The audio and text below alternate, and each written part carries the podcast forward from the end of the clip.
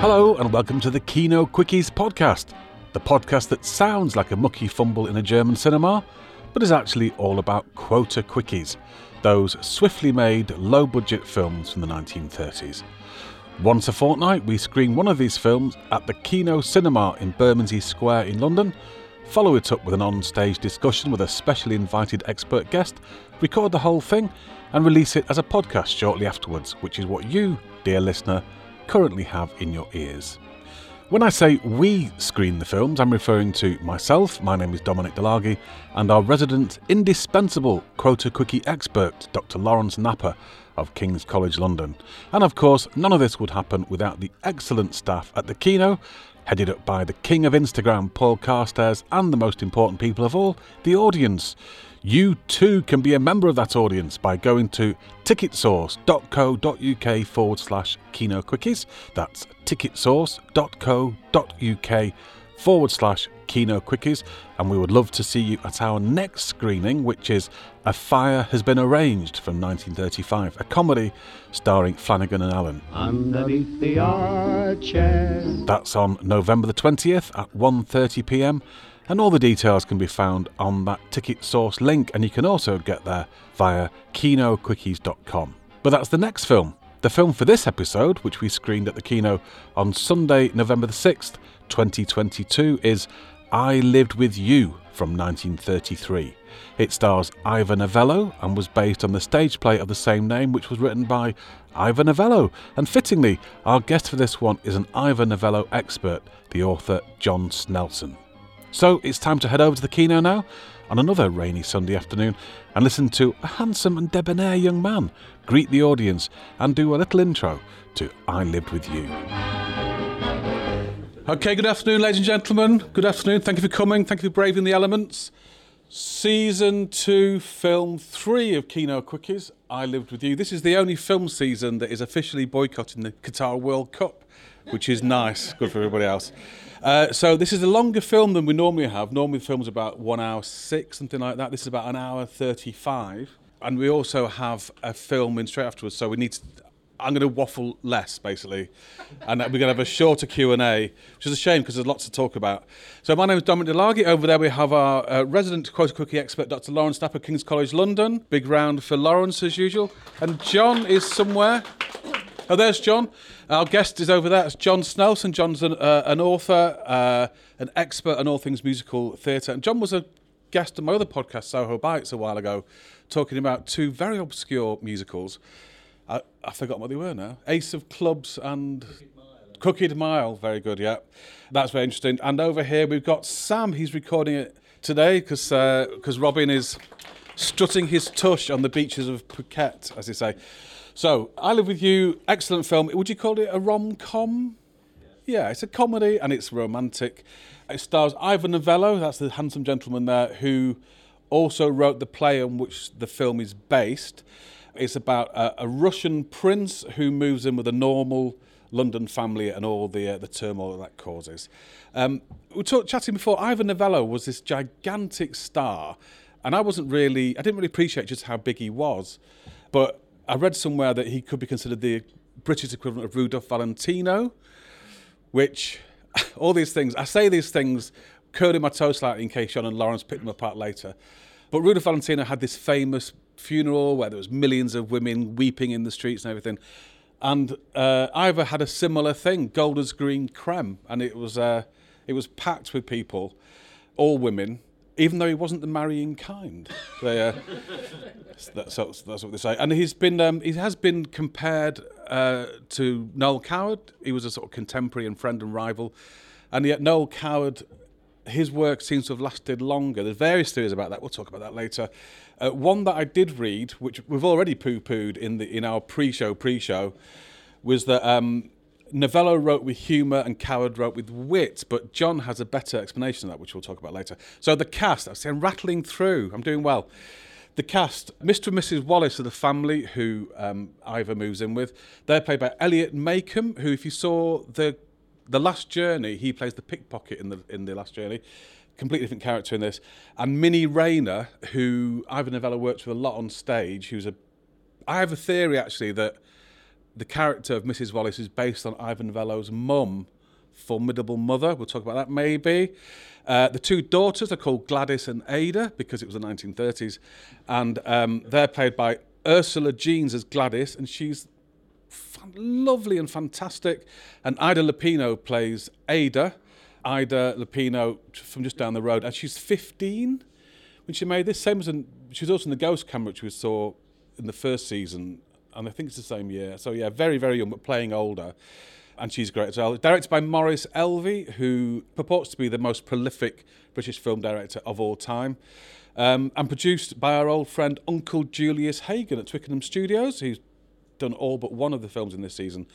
Um, and I think you're going to like it. So that's it. Quick turnaround. So when we when we finish the film, we're going to set up the mics and everything as quickly as we can, and then hustle you back in so that we squeeze in more um, uh, Q and A time with John and Lawrence. So uh, thank you very much. Hope you enjoy the film, and I will see you later. Thank you very much. Well, I hope that was swift enough. In my hurry to save time there, I forgot to mention that before the film, we were going to watch the two trailers for Talking Pictures TV. This has become a much loved prelude, and a amuse bouche, if you will, to all Kino Quickies screenings. We show these partly because we love Talking Pictures TV, and partly because they've been very generous in supporting us, and this has allowed us to drop our ticket prices for this season from £12.50 to £10. Find the brilliant Talking Pictures TV on Freeview Channel 82, Freesat Channel 306, on Sky it's 328 and Virgin 445. They also have a catch up service at tptvencore.co.uk. Okay, the audience are watching the film and we will go back to the Kino for the Q&A afterwards, but for now, in a weak attempt to make you feel like you're not missing out, I'm going to try to fill you in on the story of Ivor Novello's I Lived With You. In the back office of a high end diamond dealership, we meet Mr. Wallace, hard at work assessing a batch of diamonds for quality. He's played by Eliot Makeham. And here's his secretary, Miss Brown. With yourself on Saturday afternoons, Mr. Wallace? Oh, same as I've done for 20 years. Take it easy. Why? Thought you might like to take me out. Take you out? Are you aware, Miss Brown, that I am a married man? Sorry. You could still take things easy. I shouldn't expect you to get fresh with me or anything. Fresh? And what do you mean by fresh? Well, uh, familiar like. Familiar? I'm surprised at you, Miss Brown. I don't know what you modern girls are coming to. I've got grown-up daughters. If they behaved like that, I'd put them across my knee. And now we meet those grown up daughters Gladys, played by Ursula Jeans, and Ada, played by Ida Lupino, both of whom work as assistants in upmarket shops. Ada phones Gladys at work with some disappointing news. Hello? Oh, is that you, Ada? Yes. Listen, I can't come out this afternoon. Mr. Thornton's got a good customer in there. It's fed up, that's what I am. Oh. Oh, but listen, dear. I, I th- Oh. Oh, she's gone. What's the trouble? It's my sister Ada. Someone's messed up her afternoon. Oh, I should worry. Do her good. Oh. Well, where are we going, anyway? I know. Let's go to Hampton Court. Yes. Yes, Hampton Court will do me. Come on, we'll get a green line bus. So Gladys and her work colleague May leave the shop for their well earned afternoon off at Hampton Court, where a few hours later, Glad finds herself lost in the maze. She circles back to a bench at which she'd previously sat to eat her lunch, only to find a man lying on the bench, munching Glad's uneaten sandwiches. Go away, please. I'm resting. Yes, so I see. And eating my sandwiches, too. They're yours? They're nice. Oh, I'm glad you like them. I'd have had a chop cooked if I'd known. This, as yet unnamed character, is played by Ivor Novello. He turns out to be a slightly odd fellow, blunt and direct, but not in a cruel way. He tells her that he is Prince Felix, son of the deceased Tsar and Tsarina of Russia.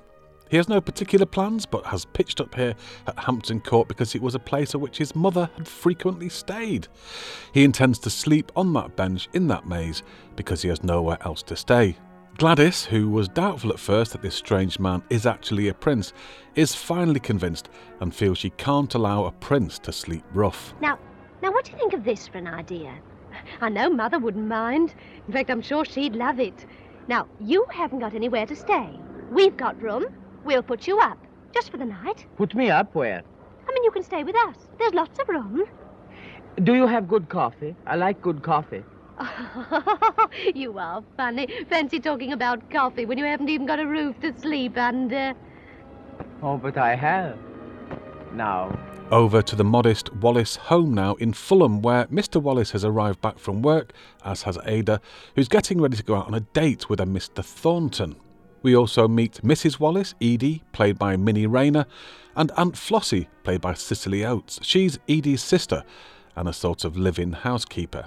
They're a close family and their relationships are presented in a very natural way. Mr. and Mrs. Wallace, even after 24 years of marriage, are very affectionate with each other. And then arrives Mort, played by Jack Hawkins. He's dating Glad and something of a flash Harry. He's clearly held in high esteem by Mrs. Wallace, though, who seems to think he's hilarious. Greetings all. Hello, Mum. How's the old girl? Prime? Oh, lovely. Well, that's no stuff. How's that? Oh, dressed for dinner, I see. And now, back from Hampton Court is Glad. Her guest waits in the hall. Just a sec. Before we have tea, I've um, I've got someone with me. What, May Thorley? Ask her in, dear. No, no, not May. Someone else. He's uh, he's out there. You've not been talking to strangers. He's a prince. Prince, someone's been pulling your leg. yes, he is. He's a Russian prince. His name's Felix. What, Felix the cat? Out in the hallway, Felix can smell the haddock that Aunt Flossie is cooking. The Wallaces like haddock. He's apparently quite peckish and enters the living room before being invited in. I can smell fish. If I don't have some soon, I'll be sick in many places. Mum, this is the prince. That's my mother. It's my father. It's my sister Ada. Uh, I mean Adrian and Mr. Tamplin. Mother, To the consternation of all, he kisses mother, father, and Ada on the cheeks. Adrian. I uh, understand Oh, shut up, Dad. Where's your manners? Won't you sit down, uh, uh, Prince? Oh, if that's what we call you. You may call me that if you like, but I would much prefer Felix. After all, you know you are my mother. Ha- I'm your what? The lady of the house is always my mother. What a funny idea. Well, this is a surprise. Yes. Glad tells us you call yourself a prince or some such thing. Yes? Are you angry with me for being something I cannot help? I assure you it is no advantage to be a prince, particularly a Russian one just at this moment. If I were not, I uh, shouldn't be hungry. And I'm very hungry. I want some fish. Eventually, they all sit down to tea, bread, and haddock, apart from Flossie, who returns to the kitchen. She seems a bit suspicious of this new arrival. After tea, the family look at Felix's locket containing a picture of the Tsar. They assume the diamonds on the outside of the locket are fake until Mr. Wallace, a professional diamond dealer, remember, tests them with his special diamond testing kit. Well, Genuine, beautiful stones. Did you know they were real, sir? Well, of course I did, but I wanted you to enjoy yourself. They're worth a lot of money. Look here. How would you like me to handle this for you? In what way? Well, I mean, would you like me to make a few inquiries, see what I could get for you? I take it you want to sell them. Sell them? Oh, no, I couldn't do that. One does not sell what the Tsar gives. Despite the diamonds not being for sale, their enormous value impresses the family. Glad uses this moment to ask if it would be okay for Felix to stay for a while. Oh, I wouldn't, uh, I, I wouldn't p- presume. Oh, he doesn't take it like that, do you, Prince? I mean, he'd like it if you and Mum were agreeable. Agreeable.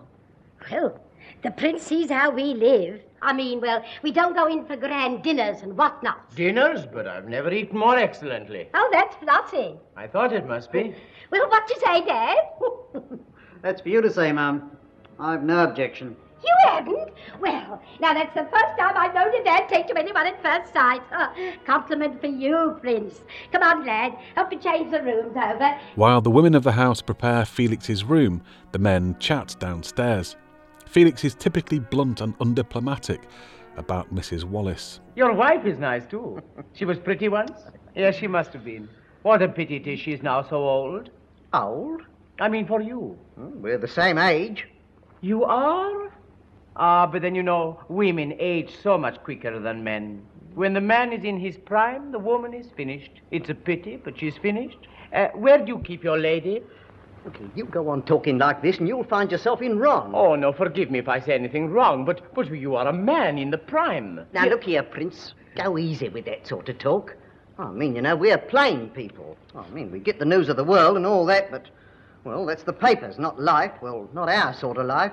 Despite Mr. Wallace's protestations, Felix's talk may well have planted a seed in his mind about the possibilities of saucy extracurricular activities outside the family home. They get on to the subjects of money and Felix's lack of it. He has a change of heart and decides that he will, after all, sell some diamonds. He really ought to repay the Wallaces for their generosity and instructs Mr. Wallace to put some of the diamonds up for sale. Flossie remains distinctly frosty towards this new house guest. This is not reciprocated by the prince, though, who admires her immensely. She is marvelous. There is pain in her eyes, but there is still a smile in her heart. Mort wants to take Gladys out in his new car and is annoyed and offended when she rebuffs him. She can't possibly go out when they have a new house guest.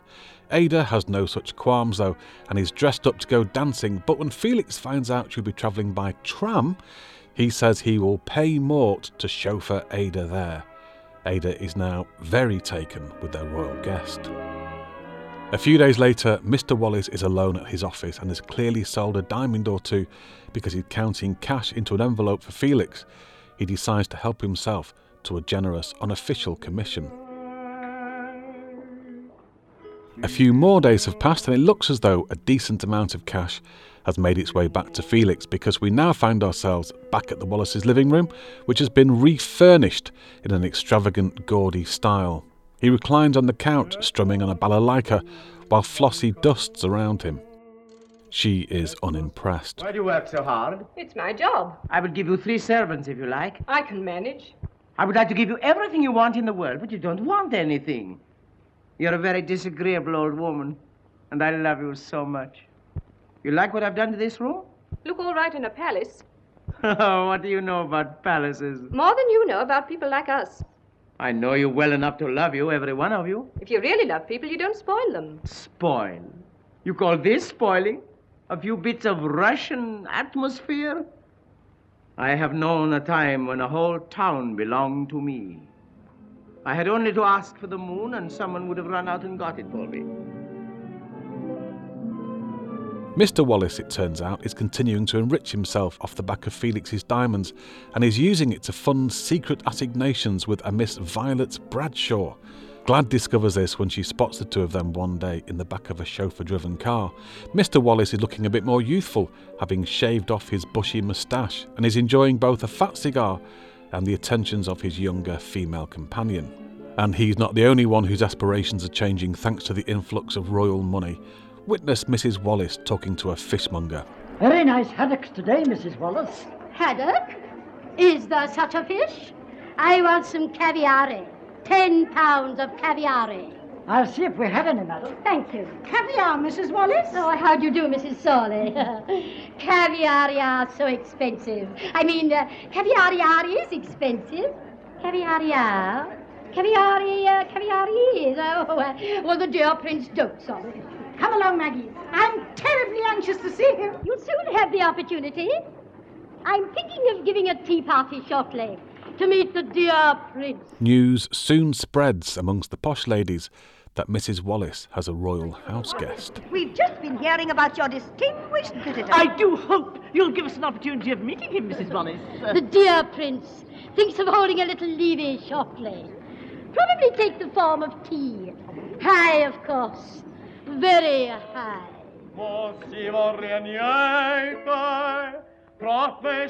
At home, Prince Felix is strumming his balalaika when Glad returns home from work early with some bad news. Oh, it's you.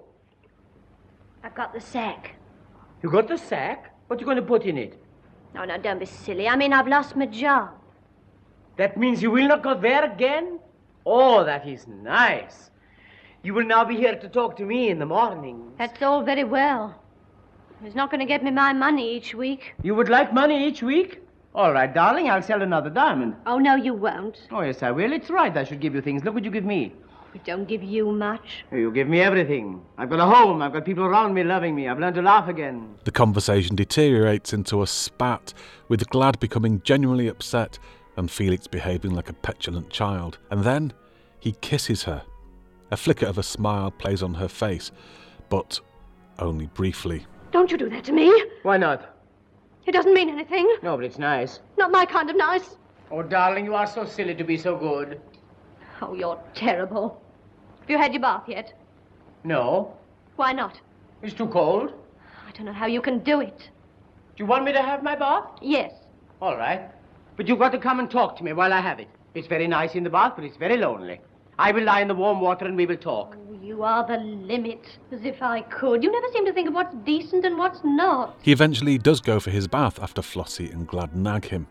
Mrs. Wallace returns from a shopping trip, laden down with parcels, and begins to tuck into Felix's vodka in the middle of the afternoon. Things have definitely changed in the Wallace house. The sight of her dad with another woman has clearly been playing on Glad's mind, and she starts to question her mother about their marriage. She then reveals what she saw. What was she like? Oh, well, I, I didn't have time to see her properly, but, but she was nicely dressed, you know. Nice white fox fur and all that. Why, Mum, you, you could have knocked me down. Did they, did they seem to know each other? Well, they, they seem to be a bit familiar. The dirty little beast. Oh, no, no, Mum, dear, don't cry. I'll show him, I'll show him. Oh.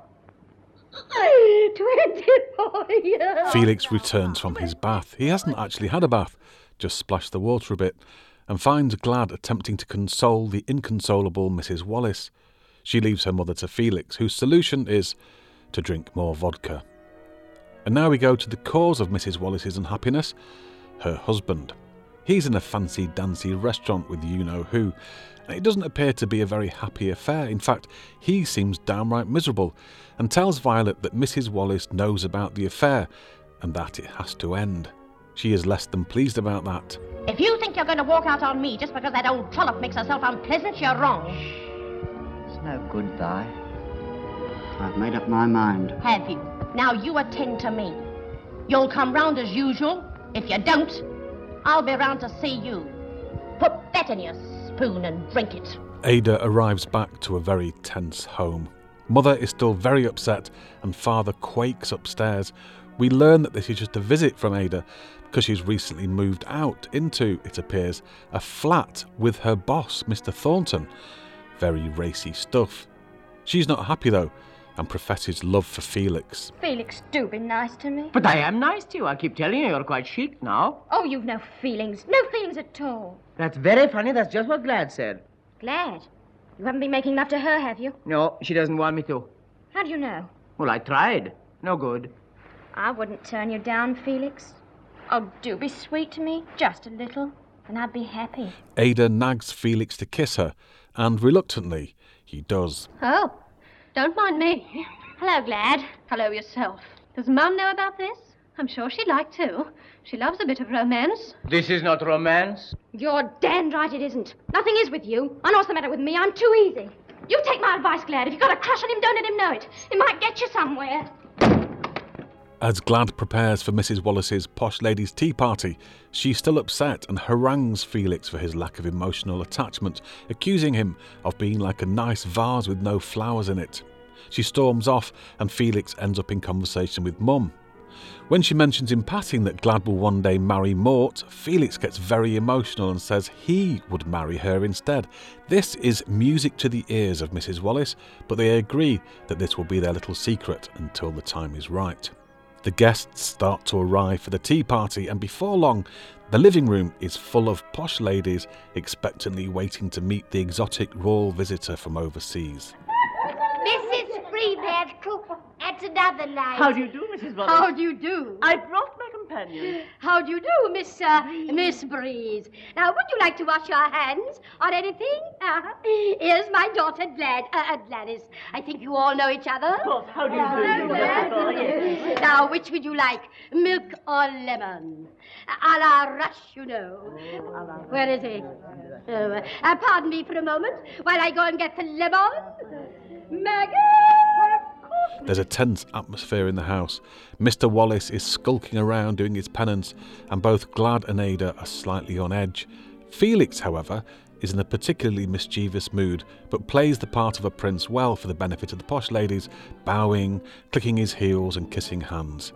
After charming the group, whilst also gently mocking them, he decides it's time for vodka and begins to fill the ladies' teacups. Now, I think we all drink up in the teacups. It goes very well in tea. I never tasted it. You it. never have? No. Then I assure you that once you start, you will never stop. I don't really think I Oh, ought to. but you must, otherwise I should be most offensive. The national drink of Russia. No, no, no, I don't think they ought But of course you must. It's very good for us. Now then, when I say one, two, three, galupchik, we all drink right up. But no sipping, otherwise it will go straight to your heads. Now then, one, two, no sipping? No. No. One, two, three, galupchik.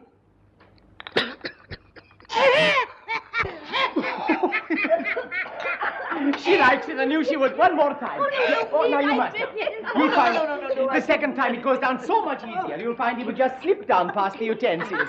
Yes. Now then, one, two, three, galupchik. It was much easier that time. What did I tell you? Oh, May, whatever will your dad say? The party is just getting slightly raucous when there's an unexpected arrival. what name, please? Miss Violet Bradshaw. It's Mr. Wallace's bit on the side. This sends him into spasms of silent panic in the back parlour. Miss Bradshaw. Oh, I'm sorry. I didn't know you had company. Now, you bring the lady a chair. Go on, sit down. Mr. Wallace tries to listen in from outside the door. It hasn't dawned on Mrs. Wallace, who's definitely a bit Irish missed, exactly who this brassy guest is, but Ada and Glad are beginning to realise. Glad tells her mother. What? Oh, get her out of here. I think you made some mistake. I beg your pardon? You heard. Go on, get out of here. I came here to see Will. And whose will? My husband, I presume. gone up it. The tea party ladies are obviously taken aback by this carry on. Felix decides to intervene. Come with me, please. Oh, no, you don't. I'm not being ordered about by any stray foreigners with dirty habits. I've come here for my rights. Right. Walks out on me and leaves me stranded, the dirty little tyke. And who does he think he is? Not fit to meet his family, aren't I? A drunken old woman with a daughter that could teach me a thing or two. Thornton's bit.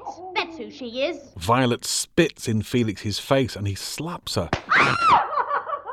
Get in there! He drags her off to the other room to have a word with her. Mrs. Wallace now turns on Ada, who's trying to comfort her, but Mrs. Wallace, who's in a state of high emotion, cannot forgive Ada for living in sin with her boyfriend. Ada, I never want to see your face again. Oh, Mom, you don't mean it. Don't I? Don't I? I'll kill And with Mrs. Wallace's howls of anguish ringing in our ears, we must leave Fulham in 1933 and travel forwards in time to meet the thankfully much less hysterical John Snelson for our Q&A. John is an accomplished author who's written extensively about the performing arts, particularly opera, and his new book about the history of British musical theatre is out soon. We will return to the synopsis after our discussion for the spoilery ending bit, but don't panic, I'll give you plenty of warning about that. For now, though, let's find out what everybody thought about I Lived With You as we return to the intimate auditorium of the Kino Cinema in Bermondsey Square. So, Sam's press record. So, welcome back, everybody. Thanks for coming back. Quick straw poll: Who liked the film? Who didn't like the film? With a and lots of arms gone up. Brilliant, excellent. Did you like it, Lawrence and John? Yes, it's quite bonkers. It is quite bonkers, isn't it? yeah. Yeah, abs- absolutely. Um, one of the things I see in it is it quite a layered work because it's it's got a history that ties back to Hollywood. It's got stage appearances, um, and then it ends up on screen. So you're not just seeing one thing; you're actually seeing a compilation of all sorts of things that have happened in its history. So let's. Um, there's there's so much to talk about. I think we'll mostly be sticking to Ivor Novello uh, as a subject. John, could you give us like a, oh, I don't know, thirty second potted biog of who was it, where's he from, what's his what's his real name, or that sort of thing. Right. Um, David Ivor Davies uh, was born in um, in Cardiff. His mother was a very famous singing teacher who had huge success. He was brought up amongst famous singers and musicians. His mother was extraordinary. Um, he had lots of natural talent, uh, was a choir boy in Oxford, then went on, wrote Keep the Home Fires Burning, became one of the leading popular songwriters of his day, crashed two planes while he failed to learn to fly in the Royal Navy Air Force, uh, went on to become a silent screen star, was taken up by Hollywood, who didn't know what to do with him as a scriptwriter, incidentally, not a performer, came back to this country, um, performed in plays, suddenly decided to go back into musicals, and then we get the big famous Ivor Novello shows that he is best remembered for. By the time in 1935 he did Glamorous Night, the first big show at Drury Lane, he was already serially successful in many fields, and many people forget that. That was quite good. I think that's had a little round of applause. so, and he was a gigantic star, wasn't he? And I, I was saying before, we kind of lost track of this a little bit. Is this was it? Why? What was his appeal? Was it his? Was it his multifacetedness, or was it his his good looks, or? Well, I think the good looks is the bit. I mean, Lawrence, you can probably say about how he got into silent film. Yeah, I mean, I think he was well. He was discovered by Louis Mercanton, a French film director, and who just basically like saw him and was like, "Oh, he's hot. Like, let's have him." Um, and I mean, I think that's the that's the explanation for his appeal in silent cinema. Is he's just like he's really easy on the eye and charismatic. I think he's got a sort of charisma in the uh, on silent in on the screen in silent films. Um, and it, like it totally translated. You know, like women were totally into him. So, um, but also I think another thing about him that explains his stardom is that he was massively hardworking. You know, he was constantly writing stuff. He was constantly in stuff. He was constantly, you know, he was he was not somebody who rested on his laurels. He really worked hard for that. In uh, 1958, I think it was, Wolf Mankowitz wrote an ABC of entertainment, and uh, it goes through alphabetically. And the entry for Ivor Novello consists of nothing but two paragraphs describing his um, uh, the the money he made, his activities as a businessman. There is not sing- one single word about him as a performer or as a writer or composer. It is all about his business, which I think tells you something about Wolf Mankowitz, but also about how Novello became quite so successful. He's a rich man by the time of 25 ish, 23, 24, yeah, I mean, Keep the Home Fires Burning was such a massive success that it pretty much made him for life, I think. And that was in when- whenever it was, like 1914. 14, yeah. Yes. So. Yes, he he was. Uh, he had some serial strings of income. So he was a performer in film. He was a performer on stage. He was a songwriter. You may know the number "And His Mother Came Too" from the um, Jack, uh, Jack Buchanan number from the revue A to Z. Um, the music of that is by Ivor Novello. He he was contributing songs to a lot of famous performers. So he- it's not just one identity you have with Ivor Novello. It's multiple areas of activity, all feeding off each other.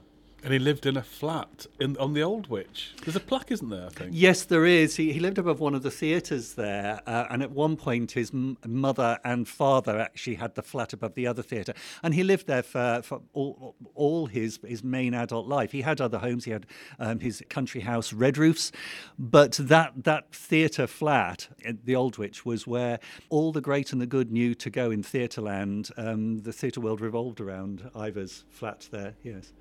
So one of the little segments, I'm going to try and get towards the film now. One of the little segments of his life was when he had this period of time working as a Hollywood scriptwriter, and you have a theory that this film came, or the play that led to this film came out of that.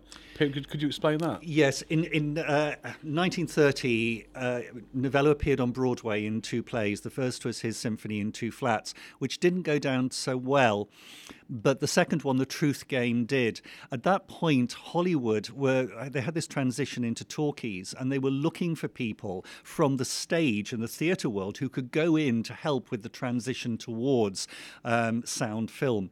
Now, they didn't take on Novello as an actor, although he acted in those films. They took him on as a scriptwriter because he had written both plays.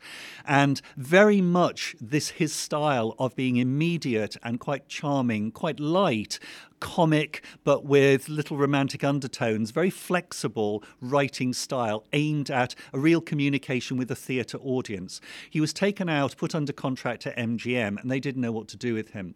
He worked on a few films, including Tarzan of the Apes, um, in which he uh, wrote the little bit of dialogue in the scene about me, Tarzan, you, Jane. It's actually Tarzan, Jane with some pointing, but that was Ivor Novello. Um, I could have done that. Absolutely.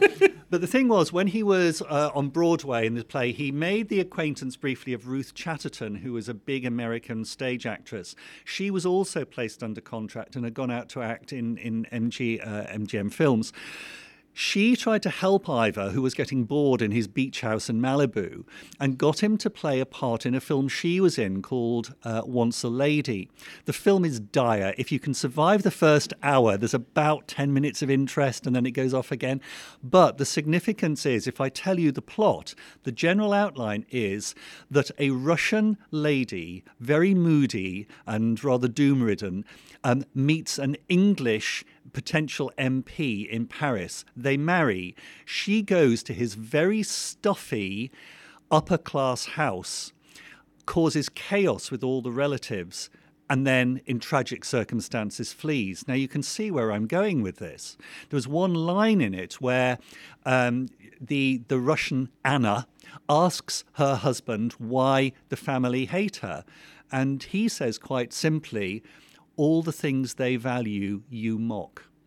Now, at the time, Ivor was bored and he was doing stuff. He had a bit part in this film. The lead male role was given to him. He didn't think it suited him. He soon get, he managed to get out of his contract. He then came back to London, where he had two plays he had written when he was in Hollywood. One of them was I Lived With You.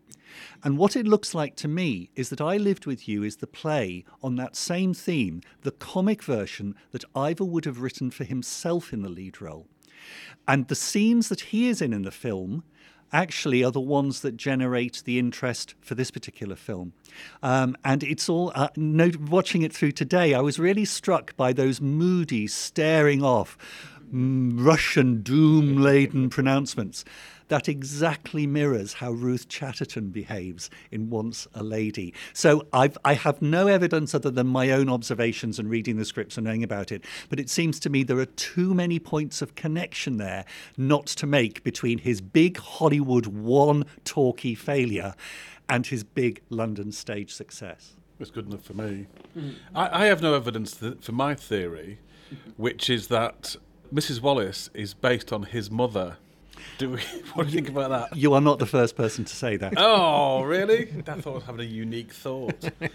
it's a good thought, though, and yes, there, there is an element. Mam was a, a, character all herself, and we shouldn't forget that she was a very prominent singing teacher, larger than life character, and hugely successful on her own account, but we tend to remember her now in the way she's described from this rather large, overdressed lady turning up at all the first nights and very much being Ivor's mother and getting into all sorts of scrapes that he had to get her out of. Excellent. Um, do we have anything from the audience? Oh, there's a hand raised in the air. Wait for the mic over there. Yeah, it's um, interesting. Is it on? Okay. It doesn't uh, amplify, it's just for the podcast. Oh, okay, fine.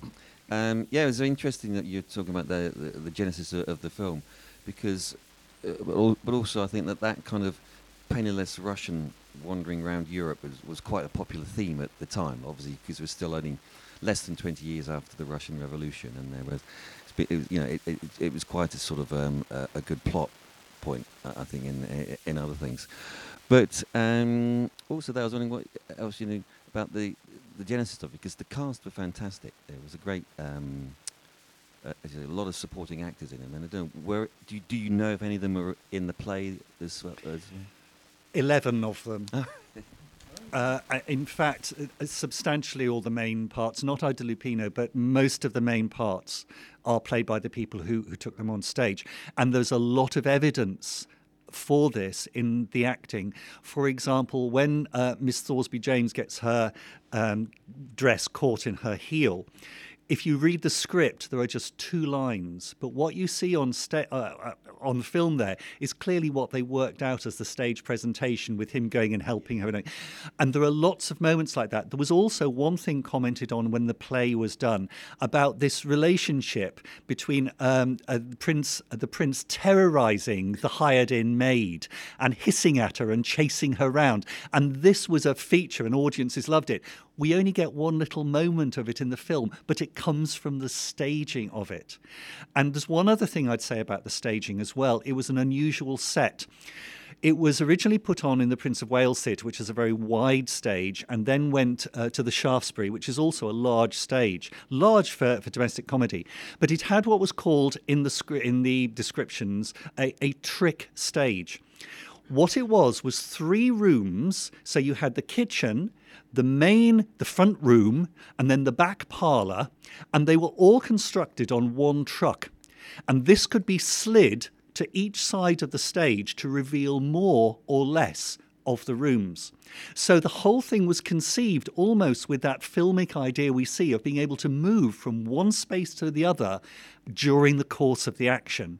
Uh, it's a development, I think, of Ivor Novello's play Symphony in Two Flats, which consisted of scenes in two flats, one above, you know, one was above the other, and there was a comedy going on in one, and there was a tragic uh, drama going on in the other, and it's swapped between the two, but with curtains. It's almost like that. This expands that as to how do you get the stage now to show multiple locations. So I think that that stage element also feeds through um, quite easily into the film. So we've got a very familiar cast with the whole script and the mannerisms, and we've got a film setting that enables that flow between mo- uh, between rooms to be maintained.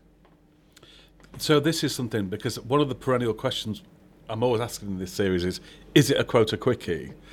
Um, and I think Lawrence. I mean, I think it, it doesn't feel like one in some ways. It is quite long everything, but the fact that it was an existing play, could Julius Hagen just whack it on yeah, the film? I think I think there's a sense in which that's true. I mean, it's it, it, like in, you know the.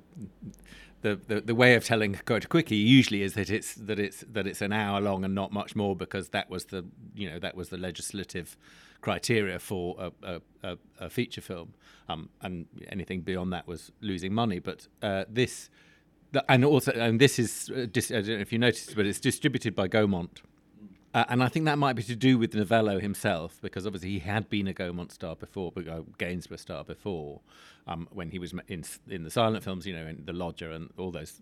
They're all Gainsborough films. Um, so that might be t- to do with why it's being distributed by Gaumont. But certainly, I think the fact that it's a pre-existing stage show that has all of the actors, you they don't need to be rehearsed; they can just be placed in front of the camera, and then Elvey can work out the blockings, uh, you know, quite quickly. I think. The other thing that's really weird about it is all of Hagen's usual team are there. You like the sound recordist and the and the and, and the adaptation is done by the people who do the really crappy Charles. quickies. And you sort of think, mm, yeah, actually, I don't think they did those roles in this. I think this was all done by by the Oh, stage team, and they just had contracts that meant that they had to get the credits for those roles because they were working in the studio. And Maurice Elvey was he a kind of jobbing, churn 'em out kind of guy? Elvey's quite. I mean, there's quite a lot of debate about Elvey. You know, it, it used to be said that he was a sort of jobbing, churning out, churn them out kind of guy, and he he is the most prolific film director. uh, I So mean, that's not a- he's, like that's not an that's empty not a lie. He, he, Okay. But also that's partly because he starts really early. He starts in the sort of teens, um, and he goes right through to the fifties, um, and he is consistently making films all the time throughout his career. But he does make some really spectacular movies, like Hindle Wakes from 1927 is kind of amazing film. A, a- a friend of mine who did her PhD on him, you know, makes a really good argument for saying that actually he's a really impressive director in the in the early period, in the during the war period, um, and through into the twenties. And this is the moment where he sort of slightly goes downhill. You know, working for for Quota Studios is something that happens a lot with actually uh, silent film directors who've you know had great careers and then are sort of considered to be a bit past it. But Maurice Elvey may have been considered to be a bit past it when the time he was making this, but he was still making films twenty years later. So He did a decent job with this film. Yeah, I, I think think it's- yeah, it's well done. is that is it? I mean, has he just sort of sat back while the stage people did their thing? No, I think he would have been very efficient about sorting out like you know where the cuts would come and all of that kind of stuff. I, noticed a few bits where Novello is shot a little bit like a silent star. Yeah. Like there are some, there are quite a lot of extraneous close-ups of him where you sort of think, oh yeah, this is. This yeah, silent there are a persona. couple of holes in the plot for me. Never, having watched it about 5,000 times this week, one of them is Mr. Wallace starts his affair with the old. Um, but that's not the same lady as in the first scene who says, Thought you might take me out. I thought that was the same woman the first time I watched it, but it's a completely different person. So when did that affair with Violet begin? I thought maybe that's been chopped out. John's waiting to jump in. and, and the other one is, and you can address both of these. The other one is, oh, also his moustache disappears as well. All that's all part of Violet coming on the scene. Uh, Mrs. Wallace suddenly is turning around and berating Ada for living in sin. I don't see the moment where she realizes that her daughter is no better than she should be, whatever. I mean, is that all stuff that's just been lost that was in the play, do you know, or Yes, there, there are, are changes from the play. Um, the external scenes that you see, obviously, are ones that have been added for the film. So, apart from Hampton Court, um, so the business of going to, uh, well, I think they called it Whiteridge's, but I mean it's Selfridge's where they filmed it. Um, th- that is done when Mrs. Wallace returns and describes where she has been. Again, the the acquisition of um, a bit on the side uh, for Mr. Wallace. We have no introduction to him having any other sources because we only ever see him in the house. So we only hear about the fact that he works uh, at a diamond firm, to jewelers and diamond firm. It's all done in just reports. So in a sense, what happens with the film by staging some of these things is it makes those elements slightly larger and slightly bigger, and we notice them, whereas they are really introduced as plot points in the script. So that elaboration makes them feel a little bit more out of place.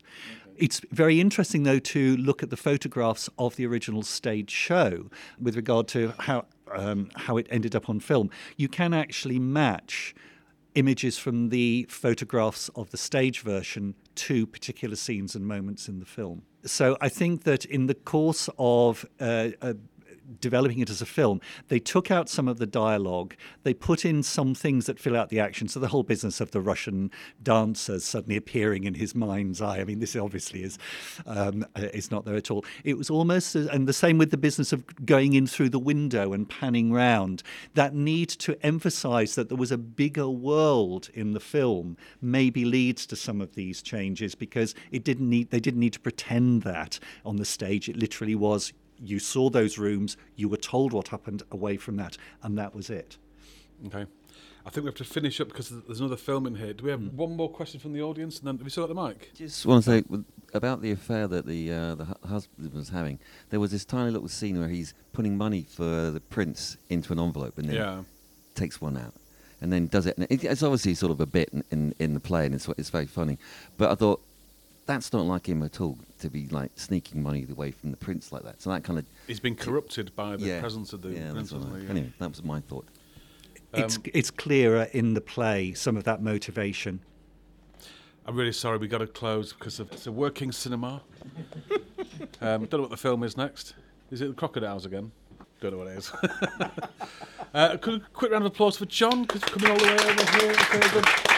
And uh, we'll see you in two weeks' time. It's a Flanagan Allen film called A Fire's Been Arranged, and our guest is uh, Steve Chibnall, who wrote the book Quota Quickies.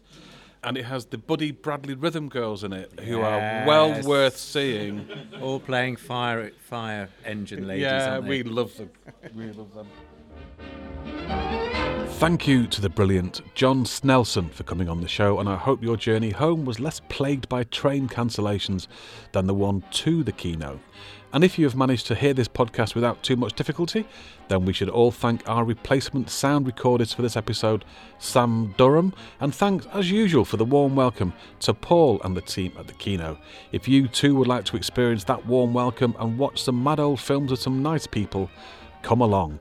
You can book tickets for any of the remaining films in the season at ticketsource.co.uk forward slash Kino Quickies, and all the information you will need about literally anything in the universe is at kinoquickies.com. The Kino Quickies podcast is produced by me, Dom Delargy, and our in house quota quickie expert is Dr. Lawrence Napper of King's College London. But now, back to the closing act of the synopsis of I Lived With You to find out how the film concludes. Consider yourself warned that this is basically going to be one big spoiler. So if you don't want to know what happens and would rather watch the film, feel free to press stop now. If you'd like to buy the film on DVD, you'll find a link in the show notes at kinoquickies.com. If you're leaving us now, bye bye, and we look forward to seeing you at the Kino soon. But if you're still here and are okay with spoilers, let's carry on.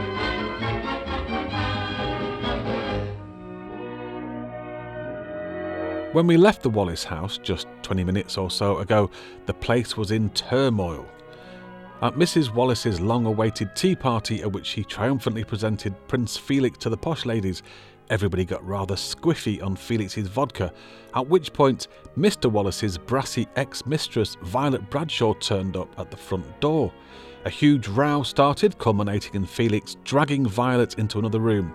Mrs. Wallace, in her fury and upset, has turfed young Ada out of the house for being no better than she ought to be, and Mr. Wallace is skulking in the kitchen, keeping his head as low as humanly possible. All of this in the presence of a group of very shocked posh ladies. Let us continue.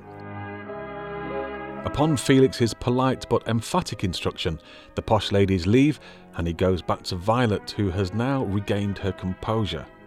Soon the old Russian charm has worked its magic and he's about to move in for a kiss when he stops. What if somebody were to come in? he says. He asks her to write her name and address on a piece of paper so he can visit her some other time, and she readily agrees. But it was all a clever trap. Would you like to know what's written here now? I have tried to blackmail Mr. Wallace, upon whom I have no claim whatsoever. Oh! I never wrote that. Oh, no, I wrote that. You signed it. You swine! Thank you. I quite agree with you. But you've hurt the people I love. You filthy. I shall now take you to the front door, and then I shall deposit you in the street, which you will recognize. Goodbye, darling. Mr. Wallace is, of course, extremely grateful for Felix's intervention, but the storm is still raging elsewhere in the house. Ada is about to tearfully leave, and Mrs. Wallace, throwing all discretion to the wind, blurts out that Felix is going to propose to Glad. This, Glad declares, must be untrue. Mum, you're mad, isn't she, Felix? Well, you heard what she said. What she said? What the hell do I care what she said? It's what I say. I know, dear. But you won't say no. Oh, won't I? When I'm asked. When I'm asked. All right. Will you marry me? No. No. No. No. No. No. No. No. No. She runs out of the room. Felix is impressed and delighted by Glad's rejection.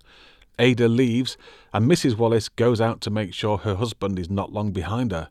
Glad returns to the living room and to Felix. She may have had second thoughts about Felix's proposal, but he, as they say, must accept her first answer. Are you trying to tell me you're backing out? I'm not in.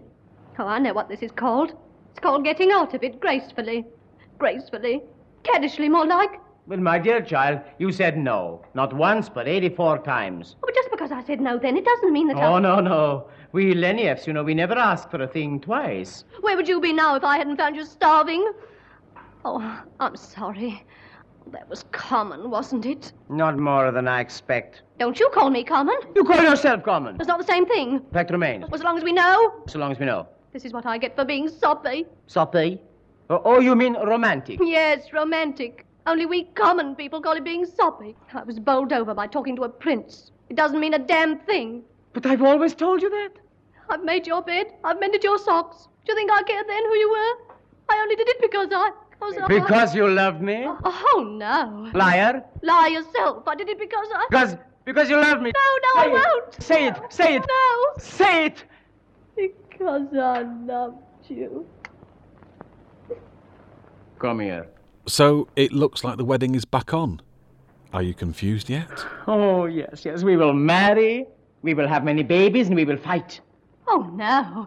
We won't fight. But of course we will fight. Unmarried people always fight. It's half the fun. You see, first of all, I shall beat you to show how much I hate you, and then I shall beat you to show how much I love you. And how will I know which it is?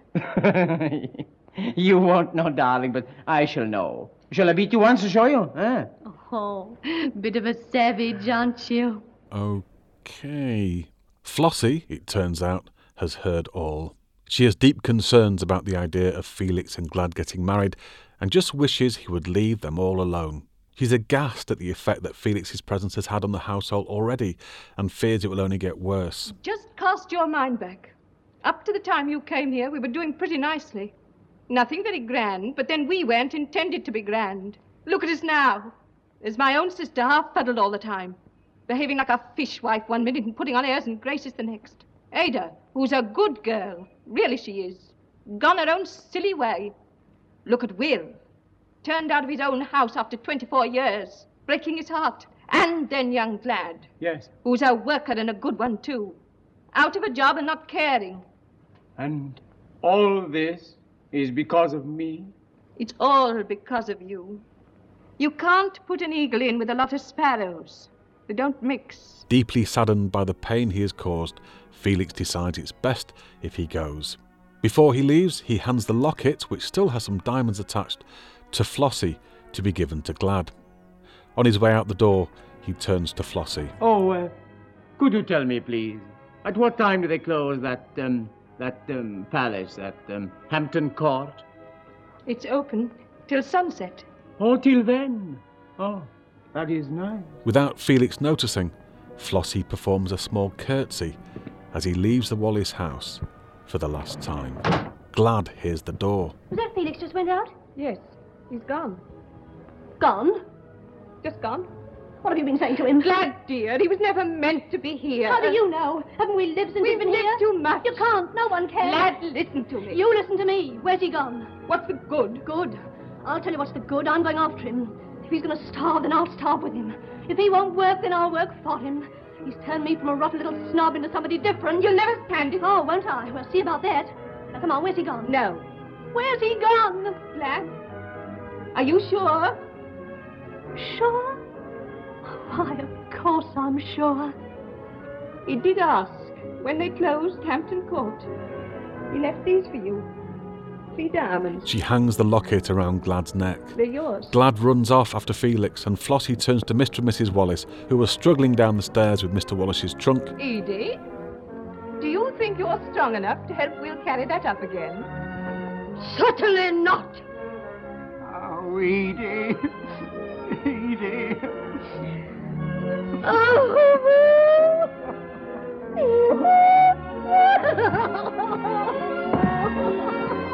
They tearfully embrace, and all is forgiven.